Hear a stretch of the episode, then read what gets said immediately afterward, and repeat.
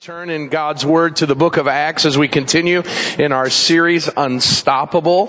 Uh, you can also grab that sermon insert page in your bulletin to follow along. If you don't know who I am, my name is uh, Tim Badal and I have the great privilege of serving this church and these great people as a lead pastor. And we've been in this series that we've entitled Unstoppable, looking at uh, the last half of the book of Acts, which chronicles uh, the life and times of the early church. And we have been following in the footsteps of the apostle Paul as he goes about uh, being called by God uh, to share the good news of Jesus Christ uh, with a lost world. And we can look at Paul and his example and really quickly we can say, you know what? Paul has incredible gifts and incredible abilities and he was called by God in such a significant and special way. He is one of a kind. And yes, that is absolutely true and why we're dedicating so much time to this faithful servant who obeyed God and followed Jesus Christ in the good times and in the bad. But I want us to be reminded that just as Paul was living out his calling, we all need to recognize this morning that God has called us. He's called us in our uh, places where we live and where we work and where we uh, do life. He's called us to be salt and light into a lost world. And He may not be calling us into the exact same experiences, maybe not having to deal with all the same hardships, maybe not experiencing all of the uh, the amazing things that God did through Paul. You may say, you know what, my life's a little more ordinary. And yet I want to remind you this morning as we look at another very eventful uh, text before us with lots of different things going on, that there are great applications for us as we look to the apostle Paul and how he modeled living out an unstoppable faith in Jesus Christ, how we are called in 2019 to live that kind of unstoppable life right where we're at with the personality that God has given us, with the gifts that He has allowed us to have. He wants to use us in powerful ways to not only be changed ourselves, but to change the world around us. This morning, we're going to be in Acts uh, 21 and 22, and we've got a big passage of scripture uh, to go over today. If you don't uh, have a Bible, grab the Pew Bible and the Pew Rack in front of you, and you can find our passage this morning on page 931, page 931, and I'm going to get to the text as I work through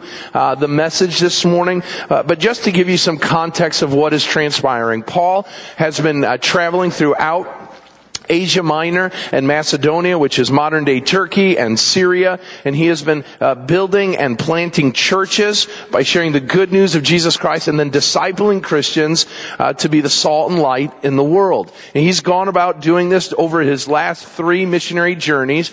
Uh, but he, in the last of his journeys, feels compelled by God and led by the Spirit of God to go to Jerusalem, the holy city of God. And, and he is looking forward to it. Now there's two reasons reasons why he wants to go. He wants to see his friends and those that he has come to love in Jerusalem, but he's also brought a gift uh, of money uh, to a group of Jerusalem Christians who were in need because of a famine. And he has collected money amongst all the Gentile churches that he had established. He had brought money and looked forward to uh, delivering that. And we talked last week about that moment when he delivers it. And it doesn't go as he probably imagined it would.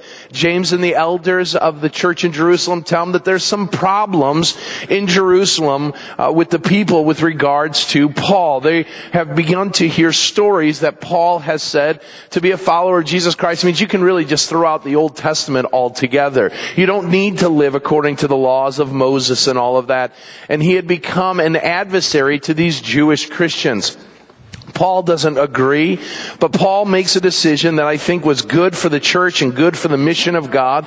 He hears how the Jerusalem elders believe is the best way to redeem this situation. They say there's four guys who are about to do a Nazarite vow, an oath, and they're going to go to the temple. We want you to join them and go to the temple, and we want you to uh, get your hair cut and refrain from any kind of things that Nazarites wouldn't be a part of, and for a pa- patter, uh, period of seven to ten days, we want you to go to the temple. We want you to pay the bill for these guys. And in doing so, it will show that you're not against the Old Testament. You're not against the law of Moses and, and everything will be okay and everything will work out just fine. And so Paul says, okay, I'll do it. Not because I think I need to, not because I want to, but because the cause of Jesus Christ is way more important than my personal preferences and my personal desires, which is a invaluable lesson for us to learn in the church. At times we will be called to do things. At times we'll be asked to go above and beyond for the sake of a relationship, for the sake of the unity of the church.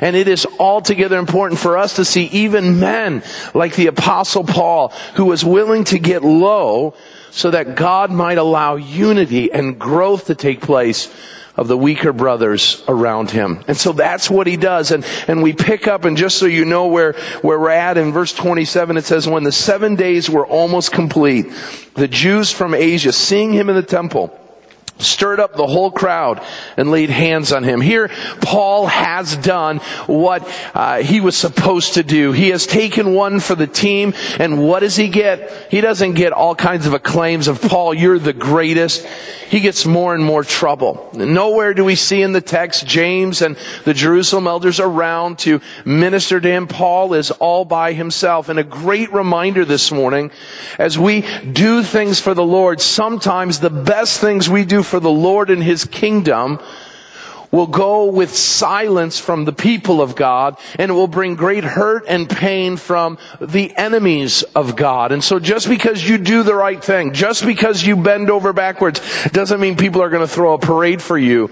Paul learns very quickly that doing the hard things sometimes gets you more hard things. And what transpires is a mob begins to drag Paul around and they want to kill him. We're going to learn in the text. But then the Romans who are overseeing and, and governing the area of Jerusalem, they get involved. They know that they can't have these mobs and these riots going. There's a rule of law. And so a, a tribune, a, a, leader in the Roman uh, army comes to the aid of Paul by bringing order to the chaos that's taking place. And during the time where Paul is being arrested so he can be questioned, there's all kinds of stories about who Paul is. And we're going to talk about that in a couple moments. But chaos ensues. The Romans get a handle on what's going on with regards to the mob, and Paul is taken into custody. And as he's being taken into custody, he's been beaten, He's been dragged around by a mob, and as he's being handcuffed and taken by the Roman soldiers, as we'll learn, a Roman citizen, which was a big no-no in that day, Paul asks the arresting officer if he can speak. Now you would imagine that when he speaks, he's going to denounce the mob, that he's going to call out the government. What kind of government would allow one of its soldiers or one of its citizens to be treated this way? But what we're going to learn in chapter 22 is how Paul gets an opportunity to speak. And he doesn't use it for personal gain. He doesn't use it for personal vengeance. What he does is he uses it to proclaim his story of how he met Jesus after being a sinner and how Jesus changed his life and what Jesus had called him to do since his conversion. And what we're going to learn this morning is a couple important truths. And I'm going to say they are very practical truths for us as followers of Jesus Christ. Because as we watch Paul model out living in a very difficult time, facing a mob, we learn some invaluable truths of how we are called to live and in turn how we are called to share our story about how Christ has changed us and made us whole again. With that, I'm going to ask that you bow your heads for a moment as we ask God's blessing on our time. We'll jump right into the text this morning. Father God, we come before you and we thank you that we can be gathered in this place. We thank you for our worship team and leading us to remind us of great truths about who you are and about what you've done for us and, and how in turn now we get to live for you. Lord, I pray that as we've sung these songs and as we've heard prayers prayed that our hearts would be open and our minds would be receptive to what you have to share with us this morning. Thank you for this uh, event that takes place outside of the temple. Thank you for allowing difficult times in Paul's life so that we can learn how we are to respond in a world that not, uh, not much different than the world that Paul lived in would be so aggressively hostile Uh, to the cause of Christ and to our sharing of the good news of Jesus Christ. So teach us this morning how to live upright and holy lives in a world that seems at times totally against you and your word. We thank you for your word and what's going to do in our lives this morning. We ask your blessing on it. In Christ's name we pray. Amen. Well, every once in a while I come across a quote or a saying that uh, begins to resonate in my heart. And a couple weeks ago I came across this quote uh, that I want to share with you this morning. It's by a guy named Bob Goff, and he puts it this way. The canvas doesn't tell the artist what to paint. We don't need to call the shots. We just need to receive the cover, colors. The canvas doesn't tell the artist what to paint. We don't need to call the shots. We just need to receive the colors. I want you to notice that the A in artist is capitalized, and this is referring to God. God is the artist, and, and God is the one who gets to call the shots, and God is the one who's doing the work. And, and what are we in our Christian walk? We are the canvas. We are the blank canvas that God has saved, that God has brought in, into uh, a new relationship with Him for the very purpose of allowing Him to do something in our life. Now here's the problem. For many of us, we don't know our role as believers. For many of us, we think that we are the artist. That our lives are the canvas and we are the artists and we will go about uh, uh, making the picture or painting the painting that we want to paint. It's about me. It's about the colors I choose. It's about the landscape that I want to be revealed on the canvas and we miss it. We are the empty canvas. We are the blank slates. We are the ones who are re- to receive the colors. And quite frankly, there are canvases among us today that don't like at times the colors that God uses. Amen? We don't like the landscapes or the settings or the pictures that God puts on our canvas. If I was just really honest with you this week, I, I didn't like the painting God painted on my canvas this week. I didn't like the things that I needed to address this week as a pastor and, and as a Christian. And I can say, God, I, don't want that. I'm going to do my own thing. I'm going to pursue my own painting because what you're painting on the canvas isn't something I like. And the ebb and flow of the Christian life is how much we're going to allow God to be the painter. Now, Paul talks about this in the book of Romans. And he uses a different metaphor. Bob uses the artist and the canvas. Paul uses the potter and clay. And he says, clay, can you tell the potter what to make out of you? No. We are clay in the potter's hands. And we're going to be molded and shaped into whatever vessel God wants to make of us. And it is so important for us as Christians to recognize what Paul already knew.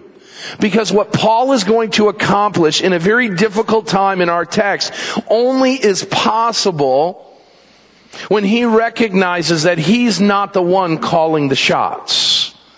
That his job is to be obedient and true to what God is doing in his life. And how important is for that for us?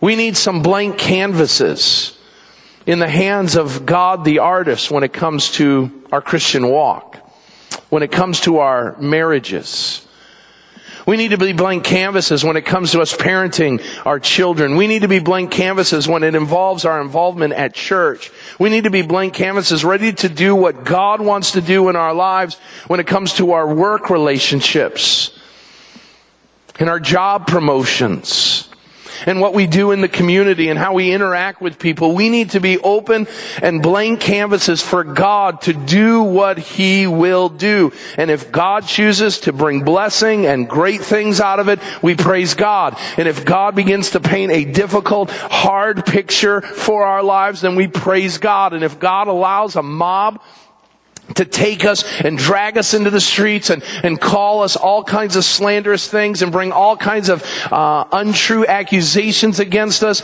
then we need to praise God. And I will tell you that is really, really easy to preach. And it's hard to live. And that's why I think Luke writes this down. I think that's why as Luke, an eyewitness to what Paul is doing, must have stood in awe and said, how does this guy do it? How does this guy do what he would say at the end of his life? I'm being poured out like a drink offering. I'm being spent by one who is pouring me out. I've given my life to God and now God is using it and it's a very, very scary thing to say to the Lord. I will go where you want me to go. I will do what you want me to do, God, no matter the circumstances. That's what Bob Goff is trying to get at. God is the artist and we are a canvas. Are we ready to allow God to work and to change in our lives? Or are we going to fight him for the brushes? Are we going to fight him over the palette of the colors that are going to be used? The only way we will do what God wants us to do, the only way we will find true blessing and purpose in life is if we allow God to have his rightful place and if we will know our role. Well, notice what knowing his role allowed Paul to do.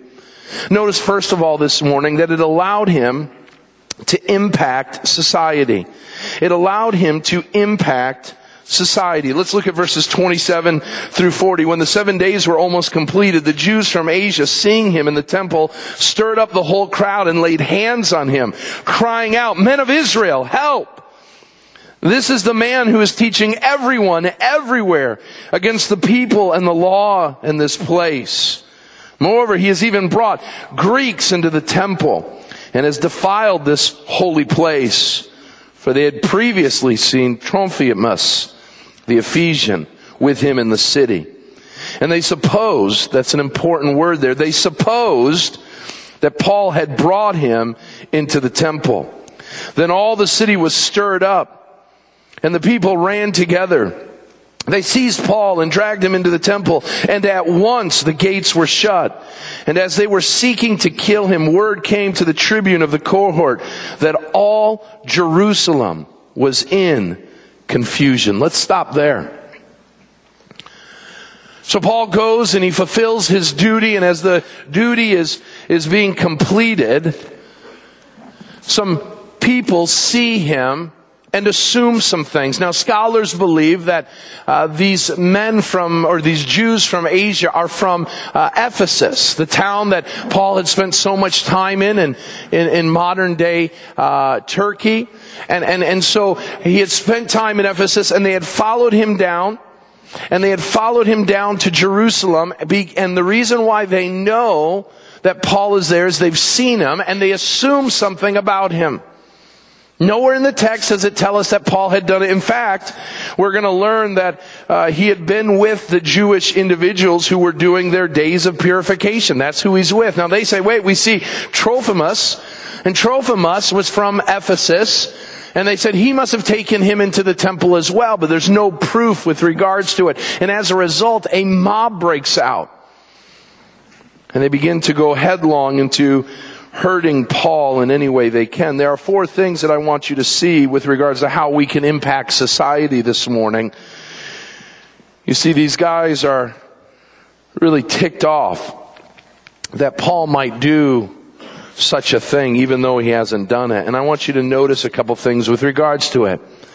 Truths that we can learn that will change our communities that will change our workplaces, that will change our homes, that we need to be so very careful of. Number one, we need to be people who are problem solvers, not problem makers. We need to be problem solvers, not problem starters, if you will, or problem makers. Our text opens up on the heels of Paul doing exactly what he was supposed to do. And more trouble comes Paul's way.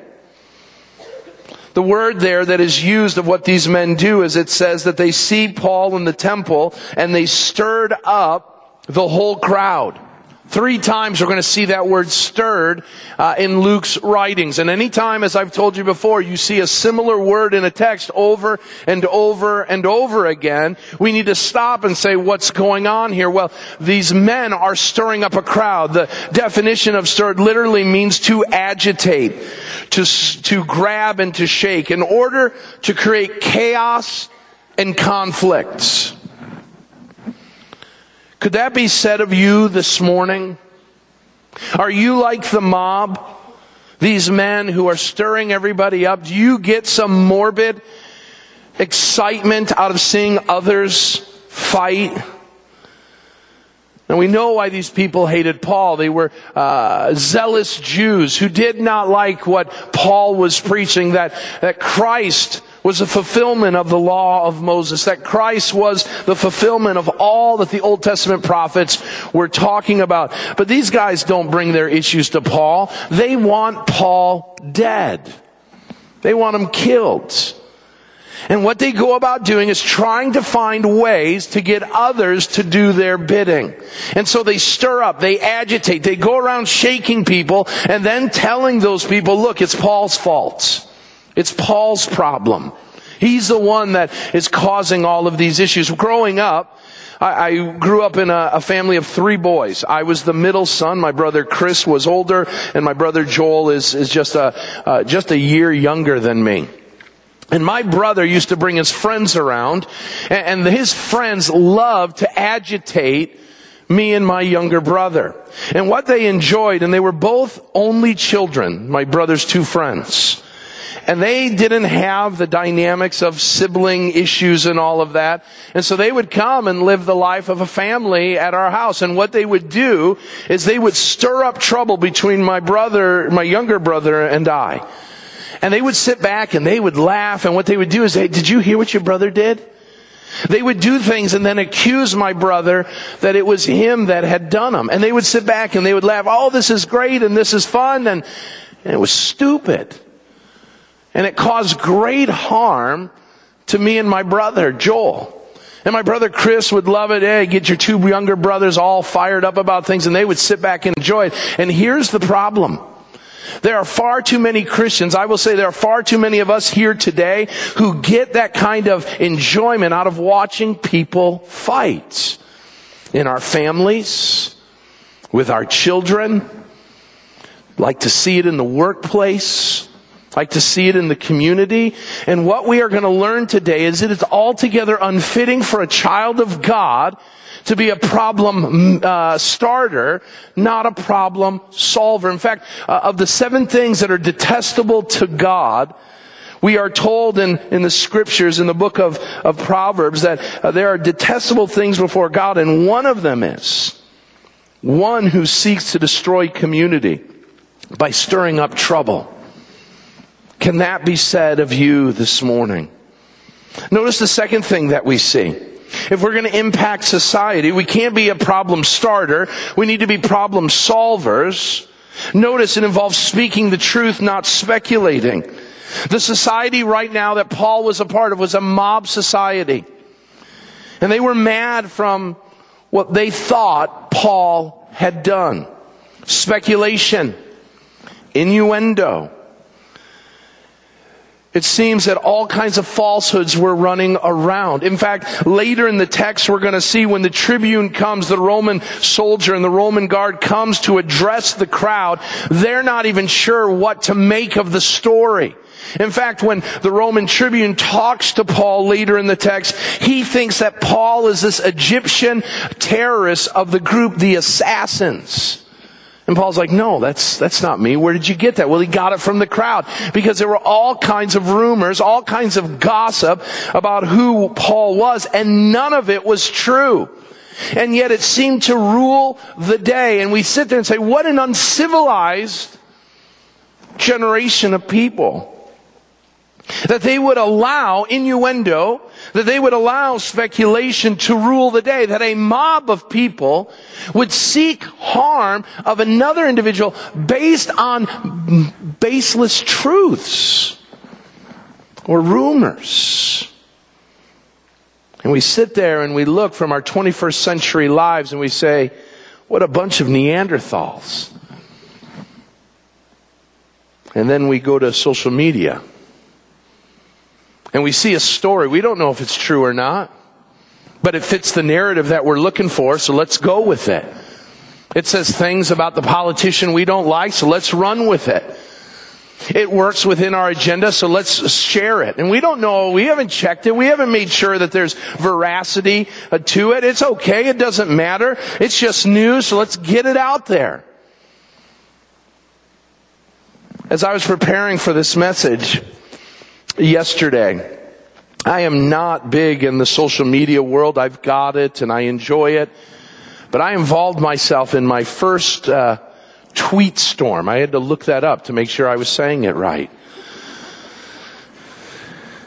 And it involved a friend of mine. I have a friend who pastors a large church in Nashville, Tennessee, and I've come to know him. And while we live far apart, I enjoy him greatly and love seeing what God is doing. And he is a wonderful, godly man who is pastoring a wonderful church and doing great things for the Lord.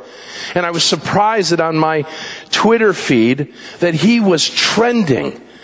Usually it's the president trending. Usually it's a nationwide thing trending and he was trending and I was kind of surprised what in the world happened to my friend. What was going on? And then I found out my friend, as I learned and I knew because he had texted me earlier in the day that he was in the Chicagoland area and he was preaching at a church going through horrific issues and struggles right now. And he had been asked by an outside party to preach at the church because they've got so many issues going on. They needed an outside voice. And he said, okay, I'll serve in this way. If, that, if that's what you're asking me to do, I'll come and I'll, I'll preach the word of God. And he's preaching probably right now. And the Twitter storm had erupted and what people had done is had begun to speak all kinds of ill things about him, gossip and slander about a man they had never met who I know to be a good and godly man because he was being associated with a problem that these people had real issue with. And that's fine, they have issue with it, but they had taken a man who has no involvement in the situation and they demagogued him and the most horrific things were being articulated and I'm like, I cannot stand idly by and watch a good man be destroyed. And yet we do that all the time, brothers and sisters. We speculate about what is true. We assume the worst of people, and the Bible says we need to believe all things, hope all things. Now, is there times where we have to say hard things? Yeah. But when you're gonna speak hard things, and this week I had to speak some hard things, and I had to make sure that what I was articulating wasn't speculation, but it was truth. And so if you're going to open your mouth, make sure what you're saying is true, whether you know the person, whether it's a news feed in your social media account, that what you say is true. Just because you pass on a lie and didn't say it yourself doesn't not make you a liar yourself. We need to know what we're saying is true. The Bible says very quickly to us that we are to put off all falsehoods. Paul is going to endure great hardship and struggle amidst this mob because falsehoods arise. Good men and women fall because of falsehoods. And we need to be careful that we speak the truth instead of speculating. Who are you speculating about right now? Is it a person in your neighborhood that you speculate their motives? Is it your boss or a fellow employee? Is it a family member? Whoever it is, speak truth to it. Know the truth because the Bible says when we know the truth that the truth will set us free. Speculation puts us into bondage. We have to speak the truth, not speculate. Notice as the mob goes on and they are ready to kill him, verse 31, as they were seeking to kill him, word came to the tribune of the cohort that all Jerusalem was in confusion. This is not a small gathering. All of Jerusalem was in an uproar. This phrase is used by Luke at the time of Jesus' triumphant entry on Palm Sunday.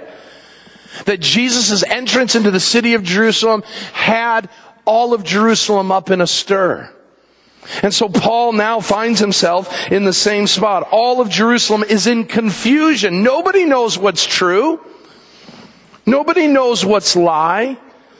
And so the, the man at once took soldiers and centurions. That means hundreds of soldiers because a centurion was a one who oversaw a hundred soldiers and we are given the plural there that hundreds of soldiers and their leaders run down to them.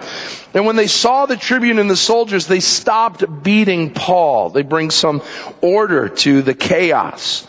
And the man, as doing his job, inquires, what was going on, who Paul was and what he had done. Some in the crowd were shouting one thing, some in another, speculation.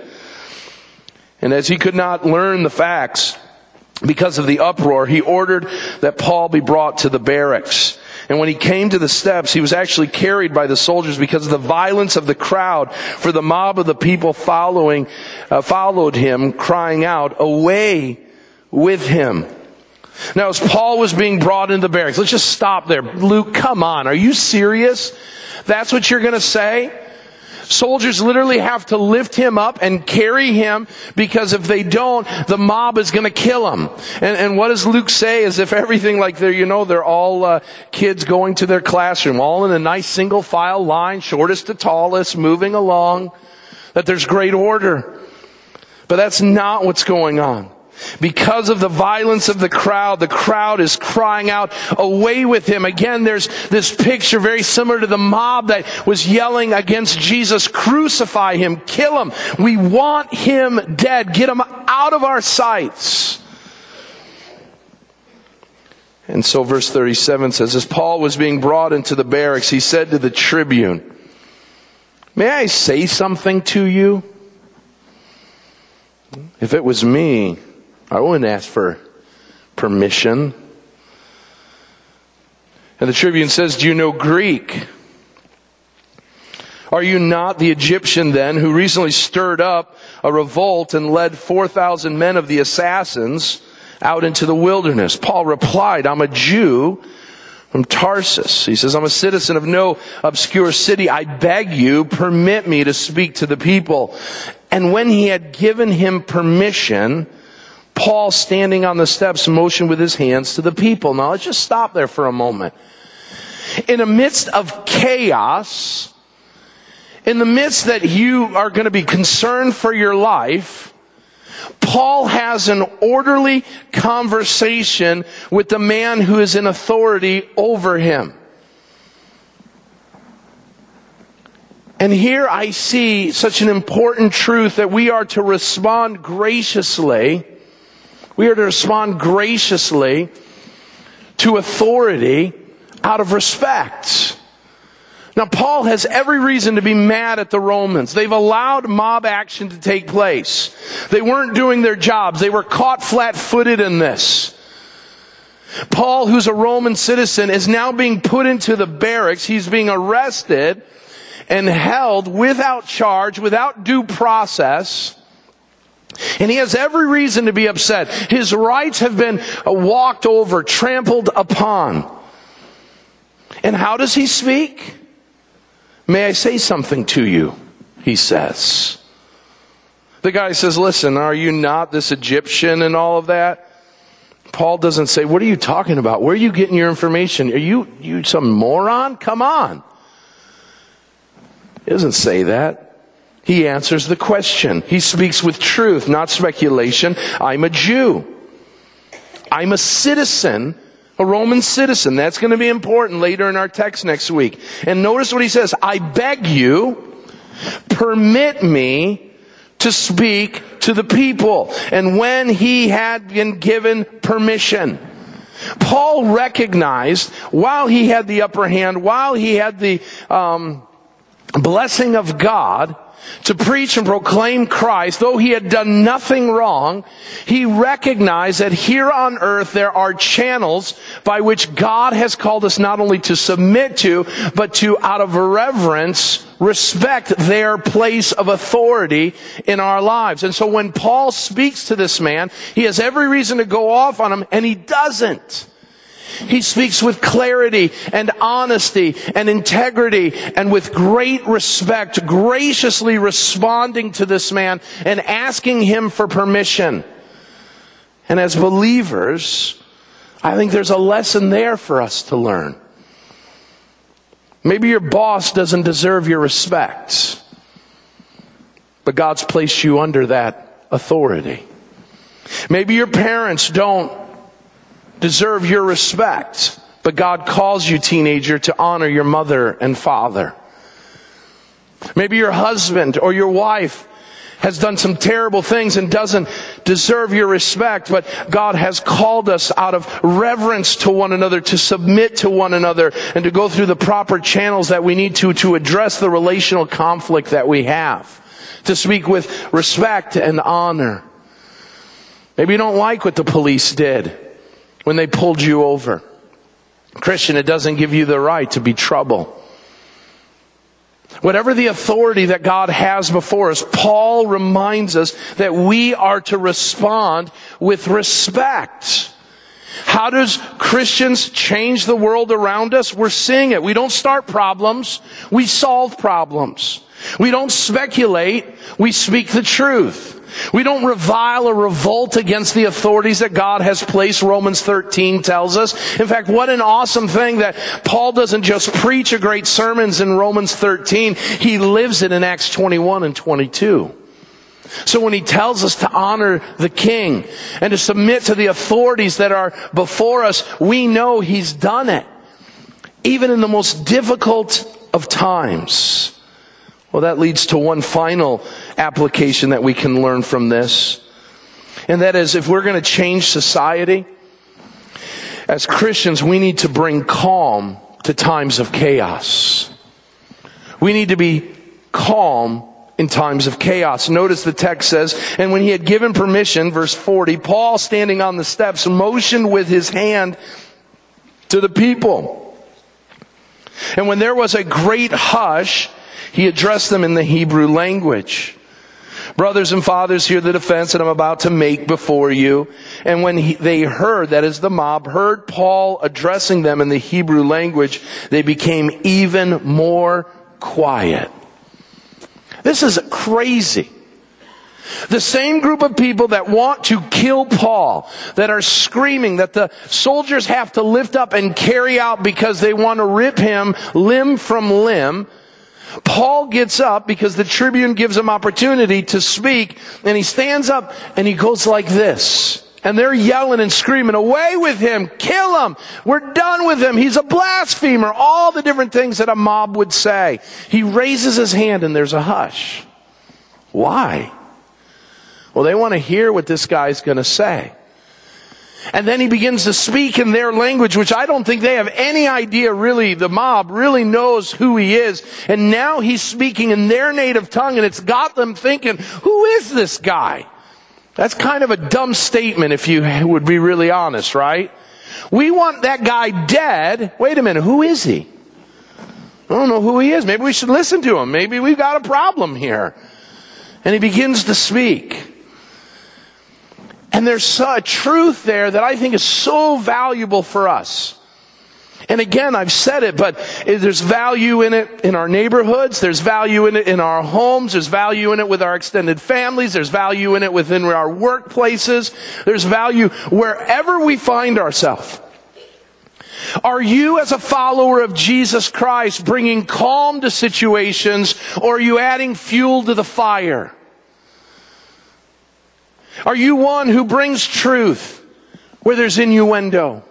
Are you one who brings grace where there's hatred? Are you the one who brings mercy where there's wrongdoing? Or are you one who says, let's add another log to the fire? Let's poke it to really get it piping hot. I will tell you, that Paul shows us how to endure struggles, how to endure when your reputation is being destroyed, how to deal when innuendos and all kinds of things are thrown your way. Paul doesn't get worked up. Paul doesn't become angry. Paul doesn't say, who do these people think that I am? Paul says, listen, I want to bring order to a world of chaos and it is the job of the Christians. It is the job of the church to bring order, to not jump into every fight. We've got a very hotly debated issue going on here in, in, Sugar Grove, it would seem, about a new property up north on Route 47. And I received a, a letter via email with probably what was at least 50 signatures begging me as a pastor today to speak from the pulpit about that issue. And I responded very graciously while I think there's great value in people assembling and, and, and having feelings about their property and all that. I would want to do very similar things and be concerned about those things. That the pulpit of Village Bible Church will never be a pulpit that deals with municipal things. They're important, but they're not as important as the gospel. And while I understand that you're not happy, while I understand that you've got concerns and those are good and right, I pray that they would do so in an orderly way and use the laws of our land to the best of their abilities. But we're not going to go there because the gospel is more important. And I want to ask you this morning, brothers and sisters in Christ, and this is key, is the gospel more important than your morbid curiosity in getting people riled up? Is your, is the gospel more important than a, than something you post on Facebook? Is the gospel more important than allowing division and chaos to ensue around you? Or are you going to, like Jesus did with the raging sea, bring calm to it by speaking love and respect and honor instead of throwing more fuel on the fire? We have a great opportunity to impact society just by responding the right way as Paul did. Long first point. My first, next two points are even longer, so buckle up. Just kidding. So what do we do? Notice this all leads to something. It isn't just so that we can be salt and light in the world. Why would we be salt and light in the world? Well, there's a reason why we are to live a certain way within the community, within our world. And the reason why is so that there will be an opportunity for us to share the good news of Jesus Christ to share the good news of Jesus Christ. Why do we do the things that we do, Christians? Why do we live the way we do? So that they can put a, a badge on our chest saying how great we are, so they can award us these great rewards for being such good citizens? No. The reason why we live the way we do the reason why we seek to live exemplary lives in our communities and in our homes and in our workplaces and schools is so that the opportunity, when it arises, that we can share the good news of Jesus Christ. Listen to this. Had Paul been more concerned about himself in that moment, we would not have the first 21 verses of chapter 22. Right? Because he's going to share the gospel. He's going to share how Christ has changed him. And we need to recognize that if we are so busy worrying about ourselves and creating chaos and trouble in the world around us, we will never be ready for sharing the good news of Jesus Christ. And that's what happens. Notice he raises his hand and there's a great hush and he addresses them in the Hebrew language. Notice what he says, brothers and fathers, hear the defense that I'm now going to make before you. And when they heard him addressing him in the Hebrew language, they became even more quiet. And he said, now notice, he is being arrested. Notice he is getting all kinds of accusations against him about who he is. And it says, I'm going to make a defense. I'm going to stand up for myself. And what does he do? Let me tell you how Jesus changed my life.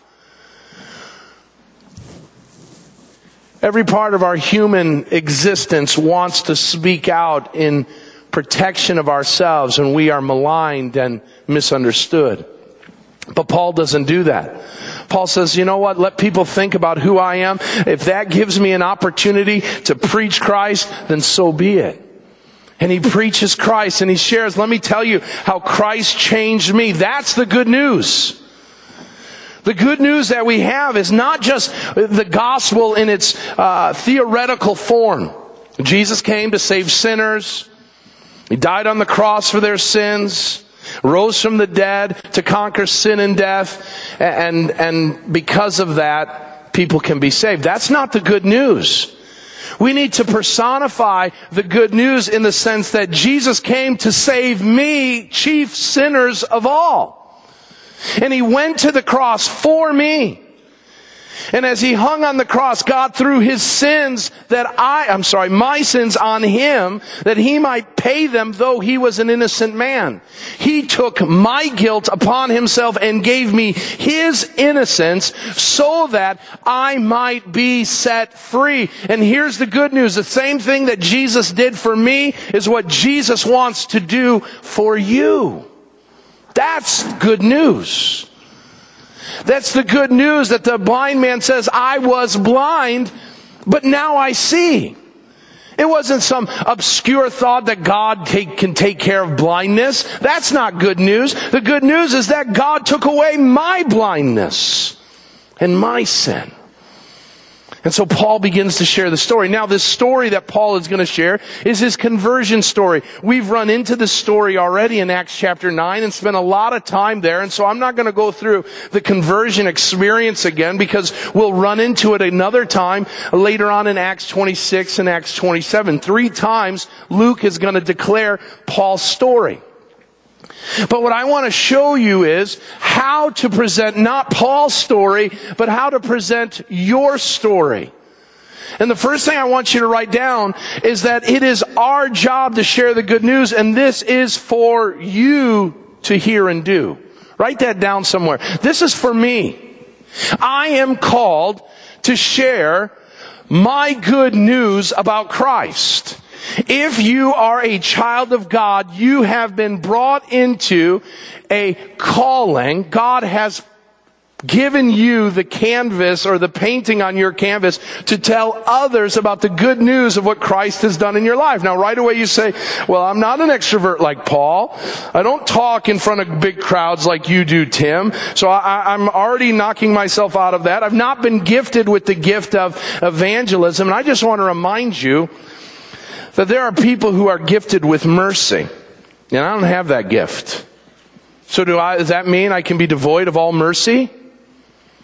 Well, I don't have that gift, God. So I can be a jerk to people.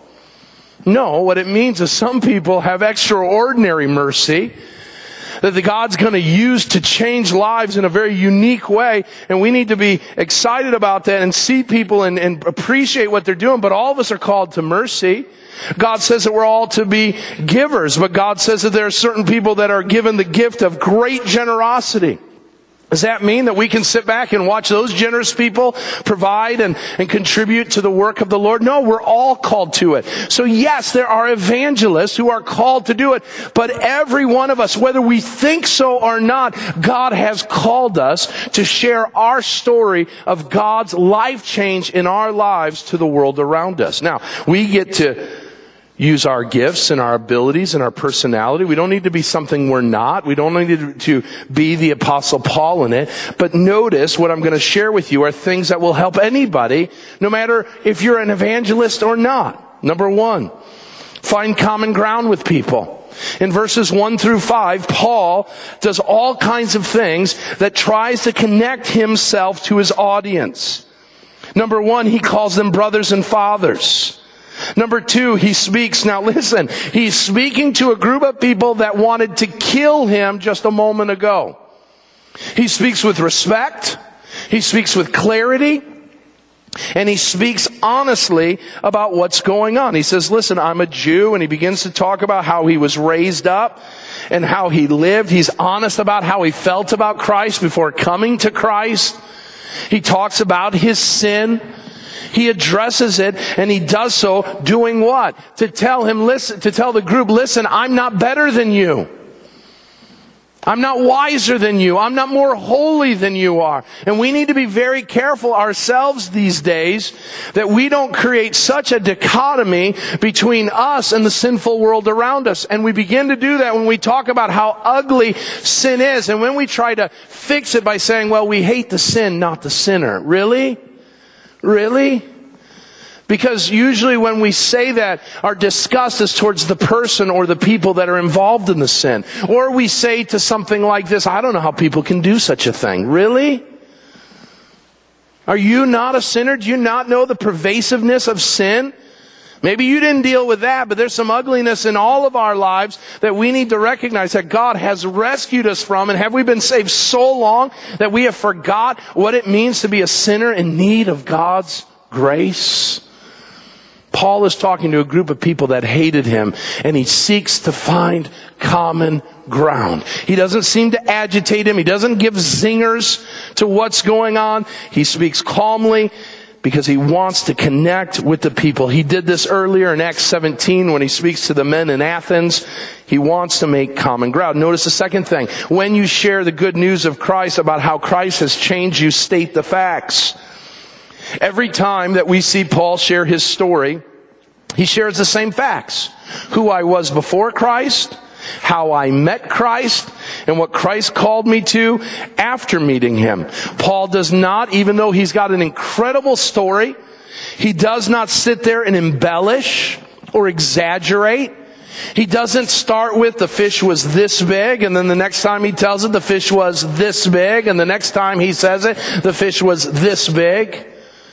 And we need to be careful, especially those who have had significant stories of life change, we need to state the facts. We need to articulate very clearly and not vacillate with one a story at one time and then another story another time. He states the facts as you'll see in the text. And you'll see it now three times. And Luke is an eyewitness that each time he shared the same thing. When we share Christ, we need to focus on Christ, not ourselves.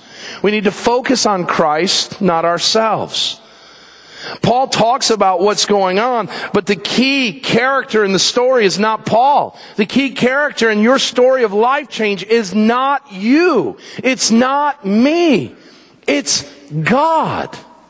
It's Christ. Christ is the one who was doing the work behind the scenes before you believed. It was Christ who determined the moment he was going to appear to you and reveal himself to you wherever you were on your road to Damascus. It was Christ who is the one who changed you and gave you new life in him. It is Christ in his spirit that now indwells you and allows you to live for him and serve him and honor him in all that you say and do. Christ is the reason. Christ is the center of the message. And so when you preach Christ, don't preach like you picked yourself up by your own bootstraps. You were blind, dead, and held captive by the evil one, and Jesus Christ alone set you free. We need to focus on Him. He's the star of the show. We need to be ready for a fight. In verses 1 through 21, Paul shares his story. And they're listening. They're hushed. Everything is fine.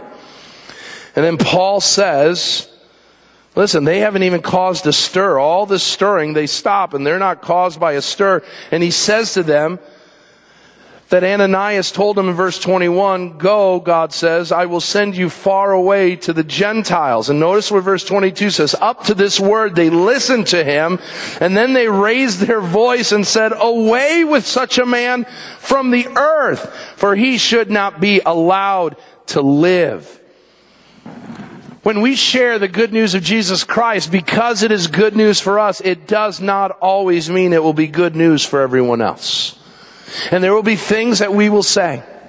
There will be stances that we take that the world will say, away with you crazy person. And we need to be ready for that.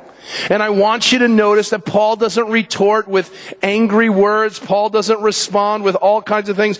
We don't get a response from Paul at all.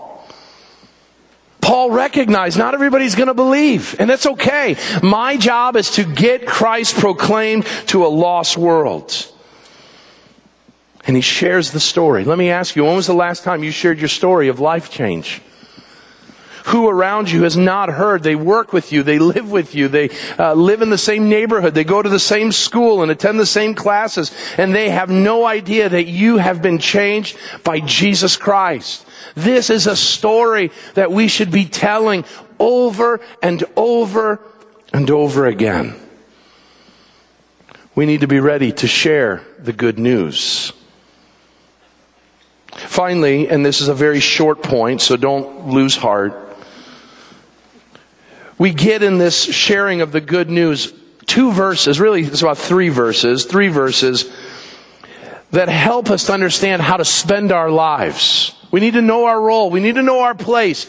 And in the passage that Paul talks about, he shares something that I think is incredibly helpful for us as we leave this place this morning. In the passage it says in verse 14 of chapter 22, and he said, and this is again Paul, God speaking through Ananias, he says, the God of our fathers appointed you to know his will, to see the righteous one, and to hear a voice from his mouth. For you will be a witness for him to everyone of what you have seen and heard. And now, why do you wait? Rise up and be baptized and wash away your sins, calling on his name. I bring you back to the quote that I started with. Are you the empty canvas that God is painting his picture? Well, let me ask you a question this morning. You will know if you are an empty canvas, a blank canvas, being ready to receive the colors God has for you as you are living out these four things. Number one, are you longing to know the will of God? Are you longing to know the will of God? The God our Father appointed you to know His will. God wants you to know His will. His will for you to live upright. His will for you to be holy. His will for you to be in relationship with His Son. Are you pursuing, do you see as the greatest knowledge in the world to know the will of God that sets us free? Or are you busy doing your will and your plans and your prerogatives and your desires? You are then the artist. God says, I want you to long to know my will. Number two, are you a blank canvas? Well, let me ask you, are you looking to Jesus? It says that you will see the righteous one. You'll see Jesus. Are your eyes so much on yourself and the painting that you're painting of your life that you miss out on Jesus? Or do you wake up each day saying, Jesus, I want to see you. Jesus, I want to see you work in my life. Jesus, I want to see you at work in the lives of the people around me. Jesus, I want to see you at work in the opportunities that you lay before me. You're an empty canvas when you are looking to Jesus always. You're an empty canvas when you listen to His Word, notice, and to hear a voice from His mouth. So that you might be a witness. Listen, this is very important as I close. You know if you are listening to the Word of God if you are then witnessing to that listening that you've done. Does that make sense? You take in what you hear and God says listening doesn't just involve you taking in information. It is you sharing that information with someone else. Notice what he says. He says that you will hear the voice from his mouth for you will be a witness for him to everyone of what you have seen and heard. So you see God move in your life, you see God changing people, and you take that and you share it with others because that's what listening involves. It is not just hearing something, but taking what you hear and doing it. And finally, it means living obediently. And Paul said, or Paul is told, why now do you wait? Rise and be baptized. Wash away your sins and call, by calling on his name. I'll just say this very quickly this morning. The book of Acts is really, really clear that if you call yourself a child of God, the number one step of obedience, the number one step, the first step of obedience is not that you run away from sexual immorality or you uh, don't have issues with your mouth with regards to sin or, or being unkind to people. The number one step for every person that has called upon the name of the Lord is to be baptized.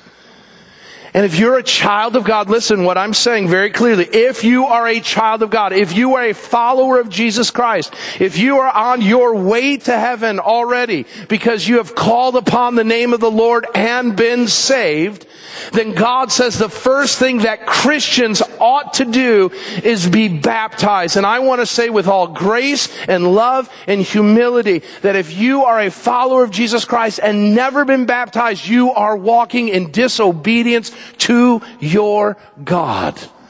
And what do I say? The same thing that God does. Why do you wait? Why do you wait? Obey God. Take that first step of obedience and obey Him. And why would He want us to start there? Because in baptism, we are witnesses of the life change of what God has done to a watching world around us. God has allowed us to take the colors He's painting so that we might show the picture of what God is painting on the canvas that we call our lives. And we need to show that canvas to the world and see, look at what God is painting. Look at what God is drawing with my life. Can I show you? Can I declare to you how God wants to do the same in your life? Are you looking to know His will? Are you uh, listen, longing to know His will? Are you looking to Jesus? Are you listening to His Word? And are you living obediently, especially with regards to baptism? It is then and only then that we will be the picture God wants us to be. We need to know our role in the good, the bad, and ugly of life. Let's pray that we will live that role out in the days to come.